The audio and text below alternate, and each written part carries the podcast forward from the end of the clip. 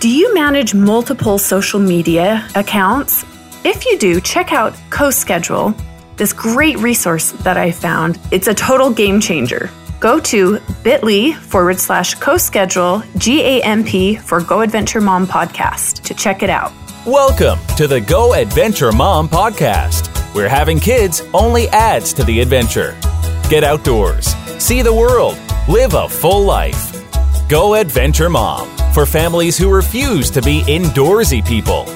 Now, let's go adventure with Kathy Dalton. Welcome, you guys, to the Go Adventure Mom podcast. This is Kathy Dalton. And I'm so glad that you're here. This past week, I attended a blogging conference called the Snap Conference, and I left so inspired to tell my story. Heidi Swapp is a designer and has beautiful products. Check her out at heidiswapp.com. And she's got products that are sold in Michael's that are all about telling your story. And she's got some beautiful new albums and, and kind of this like innovative way to scrapbook and add photos and journal. But it just left me so energized and so excited to continue to share stories with you and to have this podcast and hopefully make a difference in your life. Today, we are chatting with Mara Vorhees. She is a travel author for Lonely Planet. She's heading to Russia later this month, and she's going to talk with us about world schooling and how the world can be your classroom. And you'll want to stay tuned because she's going to share some of her tips for family travel and the number one thing that she does not leave home without. Welcome to the show, Mara. Thank you for joining us. Thank you so much for having me, Kathy. It's great to be here. Tell us how our listeners can connect with you. Listeners can log on to my blog at havetwinswilltravel.com. I'm also on Facebook at Mara Vorhees or Have Twins Will Travel, and I'm on Twitter at Mara Vorhees. Excellent. So tell us a little bit about how you got started with Lonely Planet. I was studying international development at Georgetown University, and I studied Russian and Russian politics and Russian history. So after I graduated, I did work for a couple of years in Russia and lived in uh, Yekaterinburg, Russia, which is a city in the Ural Mountains. And I lived there for about two years. And it was a really interesting time to be in Russia, and I loved living overseas, but I didn't really take to the business and management side of that job. So at the time, we were doing also a lot of traveling around Russia and using Lonely Planet guidebooks. And I sort of realized that I knew this region a lot better than the person who was writing the guidebook. And, and now that I'm actually a guidebook writer, I realize that the writers actually come through these towns, smaller towns, for a not very long period of time. So a person that was living there for two years had a lot more in-depth knowledge of of the region. So I just wrote a letter to Lonely Planet. I wrote them cold actually, and um, offered my services to help update the the Russia guidebook. And I did have to jump through a few hoops before they actually gave me a gig, but one thing led to another, another, and eventually I was working on my first assignment for them, which was in Poland. I did a couple of different things in Eastern Europe and Russia, but soon enough I started taking on gigs pretty much every year or even twice a year. And I quit my other job and I realized that the, the creative life and the traveling life could go hand in hand with this job, which was really an ideal situation for me. I love that. I love that it's it's something you're passionate about. I love when people are kind of headed headed down one path and they realize, you know what? No, this isn't the right thing for me. I, I want to do something different. And I love that you've got hustle. If you weren't afraid to, you know, cold call and, and send a letter and say, Hey, I think I can add some value here. I think I had really low expectations when I first contacted them, and I had done plenty of writing and sent out articles and not gotten any response to other outlets.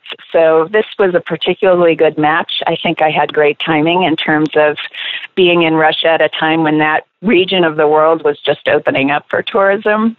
So it takes a bit of luck and a little bit of perseverance, but I was definitely lucky too. So it was good. So, in all the places that you've traveled, tell us where your favorite place to go adventure is. Yeah, that's a great question, which I get often. And usually I have my most recent destination stuck in my head. So I just answer, well, I'll say my most recent destination. But I gave it a little bit of more thought today and I decided that my favorite place to go adventure is actually in my own backyard. I spend a lot of time traveling in other parts of the world and planning all these far flung adventures. So it's really a treat to discover all of the natural resources and the history and the beautiful nature and amazing cultural resources that we have right here in New England and in Boston, which is where I live. And I, I think that sometimes it's easy to forget that when I'm constantly on the go to other places. But one thing my kids have helped me to do is slow down and, and discover things closer to home also. So, in recent years, that that's become my favorite place to go adventure is right here in New England. I love that kids really bring that different perspective, and and they do make us slow down. I've got three kids, and we over spring break didn't have any big plans. We we'd planned to go camping, and all these things fell through, and we were supposed to stay in a yurt, and all this stuff didn't work out. But we went, you know, downtown, and we were tourists, and we walked around, and we took pictures of flowers, and we went to the museums, and just created such like a sense of appreciation and love for my city to to see it from a, a tourist perspective, right? Right. So, as a travel writer, I cover Boston for Lonely Planet, and it gives me a chance to, to do that, to act like a tourist in my own city. And it's really amazing the things that I have learned about about the city and have been able to share with my kids. So that's really a treat. Well, and I love with with kids there's definitely we've seen a shift in in travel, especially in the travel industry. I'd say in the last maybe 3 to 5 years where people are getting out and they're world schooling. They're taking their kids and homeschooling, but instead of just staying home and teaching from the home, they're getting out and seeing the world. Yeah, this is a great new trend. It's really exciting to see. I think as um, people's jobs, people's occupations are becoming more mobile, right? Thanks to technology and thanks to new kinds of employment situations, people are able to work from they don't have to go into the office anymore and many people find that they can do their jobs from anywhere in the world so if they're going to take their jobs on the road they figure, why don't we take the whole family on the road? And, you know, maybe out of necessity or maybe the whole the whole impetus for the travel is for the children's education, but one way or another, they find parents are finding that they might be responsible for their children's education themselves instead of sending them to school. But what a wonderful opportunity when the whole world is your classroom, right? Oh, yeah. It offers really just an amazing and, and unlimited opportunity for education. I feel like travel is always an opportunity for education, no matter no matter where you're going, really. But world schooling presents this idea that that if the world is your classroom, you can take any any situation you find yourself in and turn that into a lesson, or vice versa. Choose your destination based on the lesson that you want your children to learn.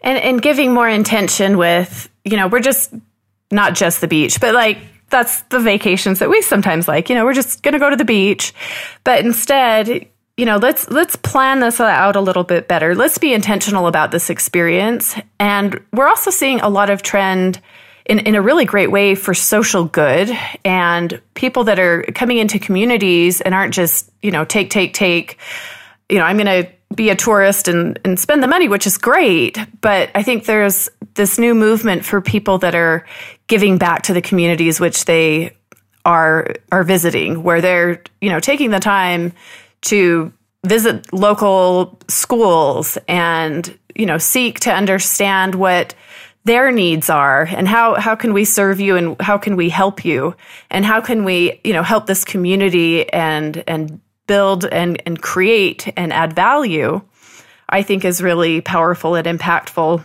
My partner on the site, Mary Edwards, she went back to Nepal in October and was able to meet with different women in the villages in Nepal after the earthquake had happened. And we did a podcast about that just the episode before this. So if you haven't had a chance to hear that, it's it's really impactful to hear how we can make a difference even as as tourists, as as we're visiting a country, because we can help understand the culture, number one, I think. And number two, we can go back and we can advocate and share those stories with the people that we come in contact with. Mm.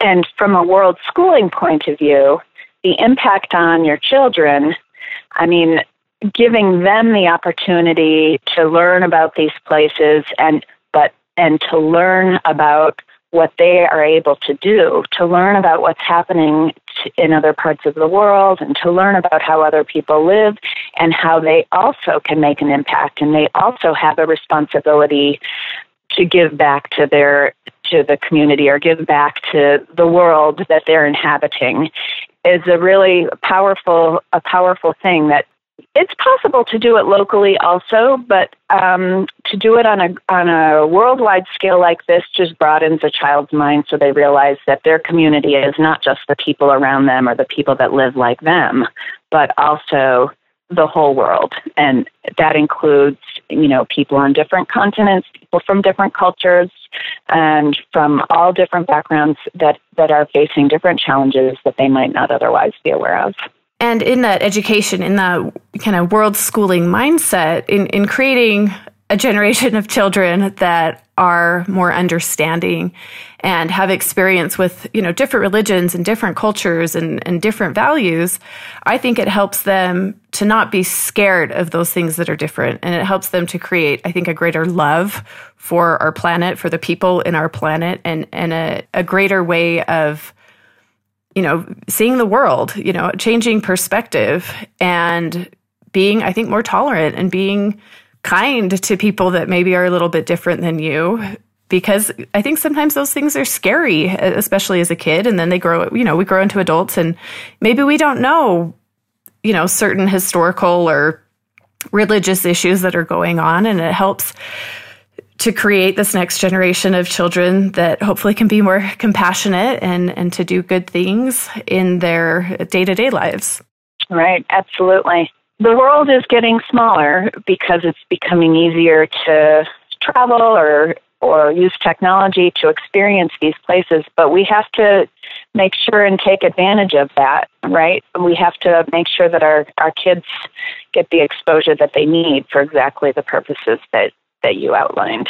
Maybe you can share with us your advice for traveling with kids and maybe a couple of steps or tips that our listeners can do. Sure.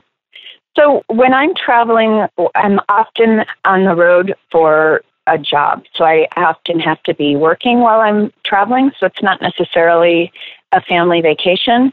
And we travel as a family, but my husband also is he's a writer and a professor, so he usually also has we have things that we need to do besides take care of the children. So I'm not averse to bringing along babysitters, grandparents. I love traveling with my my parents, um, and we've also hired babysitters in country when when we get there, which gives us a little bit of flexibility that we need to to get the job done, which is one of the reasons that we're that we have the opportunity to be on the road in the first place with the kids. Then at the same time we make sure that we set aside enough time to spend, you know, quality time exploring this new destination with the kids. And one of the things that's really great about world schooling is largely like homeschooling. Of course there's like certain basic elements of of an education of math and science and things that kids probably have to learn by looking at books and sitting at a desk and studying and writing. But beyond those basic elements, there's a whole vast area of knowledge that that, that that you can decide where you want to explore and so that's what world schooling allows a lot of self-direction and depending on the age of kids obviously parents and children can work together to decide on this trip what do you want to really investigate? What do we really want to do? And use follow your your kids direction in terms of what their interests are when you plan out your itinerary and what you want to explore and do with them. So you know if your children are interested in history then head for the battle sites and the forts and if they're interested in ecology, you know, you can plan some time working on a farm or going on safari or, or up close interaction with animals. So we really like to plan our time so that make sure that we have time to get done what we need to get done, but also spend some time planning with the kids and deciding what they want to do and pursue while we're traveling also. And have you found that they're more invested in the trip and in the experiences that they're having because they are part of that planning process? I'd say so. It gives them a chance to get excited. My my children are still pretty young, so they can turn on a dime in the way that they they feel about something. They're only six years old, but I think that certainly as kids get older, they certainly get more invested as they can plan. And they don't, you know, giving kids autonomy when you can is always a good thing when it, when it's possible. So I think um, that's a great way to make sure that the kids are on board. They're they're helping to plan the trip, so they're going to be okay with it. Is there anything else that you'd like to share with our listeners? I have a few tips. One thing that I always have to remind myself is to manage my expectations when I'm planning a trip and as it sets up because there's always things that go wrong and it's very easy to get frustrated and feel like this is a disaster or this is a failure or the worst feeling is that this is a waste of time or money. But that's a very temporary feeling. And if we, as a parent, can manage our expectations and recognize that it's not going to go perfectly, places are going to be closed, kids are going to have meltdowns, the plan is not going to go exactly as you had hoped, and try to have some flexibility and, and maybe even a sense of humor about it in the long run, you're going to look back on this experience in a very positive way. It's just a matter of dealing with the immediate disappointment and recognizing that that's going to happen. So for me, I really have to remind myself not to get my expectations up too high. It's uh, of course we want to get excited and look forward to these experiences, but you we need to recognize that something is going to go wrong. And once you re- you remember that and remind yourself, then when it happens, it's a lot easier to deal with. Mara shares her number one item that she travels with when she's traveling with her kids when we return. I've just learned about a great way to get quality food at an unbeatable value direct from the farm to your family table. It's called Zaycon, Z A Y C O N, and they've got a special discount for you guys that are listening. Zaycon.com forward slash refer forward slash GAM. Check it out, and you can get farm fresh food delivered directly to your family. We're back on the Go Adventure Mom podcast. Our guest today is Mara Vorhees, and she is teaching us about world schooling. Mara is an author for Lonely Planet and writes a lot of their travel guides. She's an expert in family travel, and we are talking about the number one thing to bring when you're traveling with kids. Often people ask me, What's the most important thing that you have to bring on a trip? And of course, what you're going to pack varies depending on your destination, but I never fail to bring along sketch packs for my children.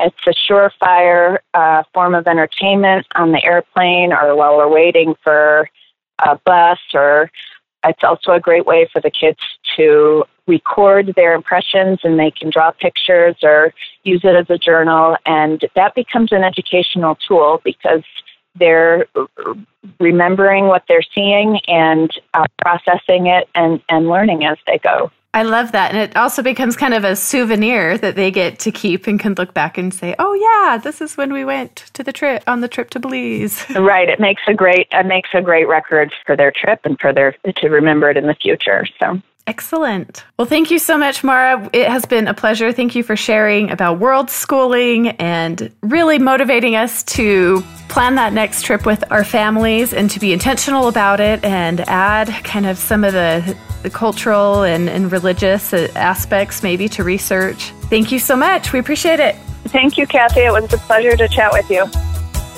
Thank you so much for joining us in this episode with Mara Vorhees with Lonely Planet. It has been so fun to learn about world schooling, and we hope you think so too. Leave a review or a comment below, and we'd love to hear what you think. We will be sharing our favorite comment or review in the next episode. See you next week. Thanks for listening to the Go Adventure Mom podcast.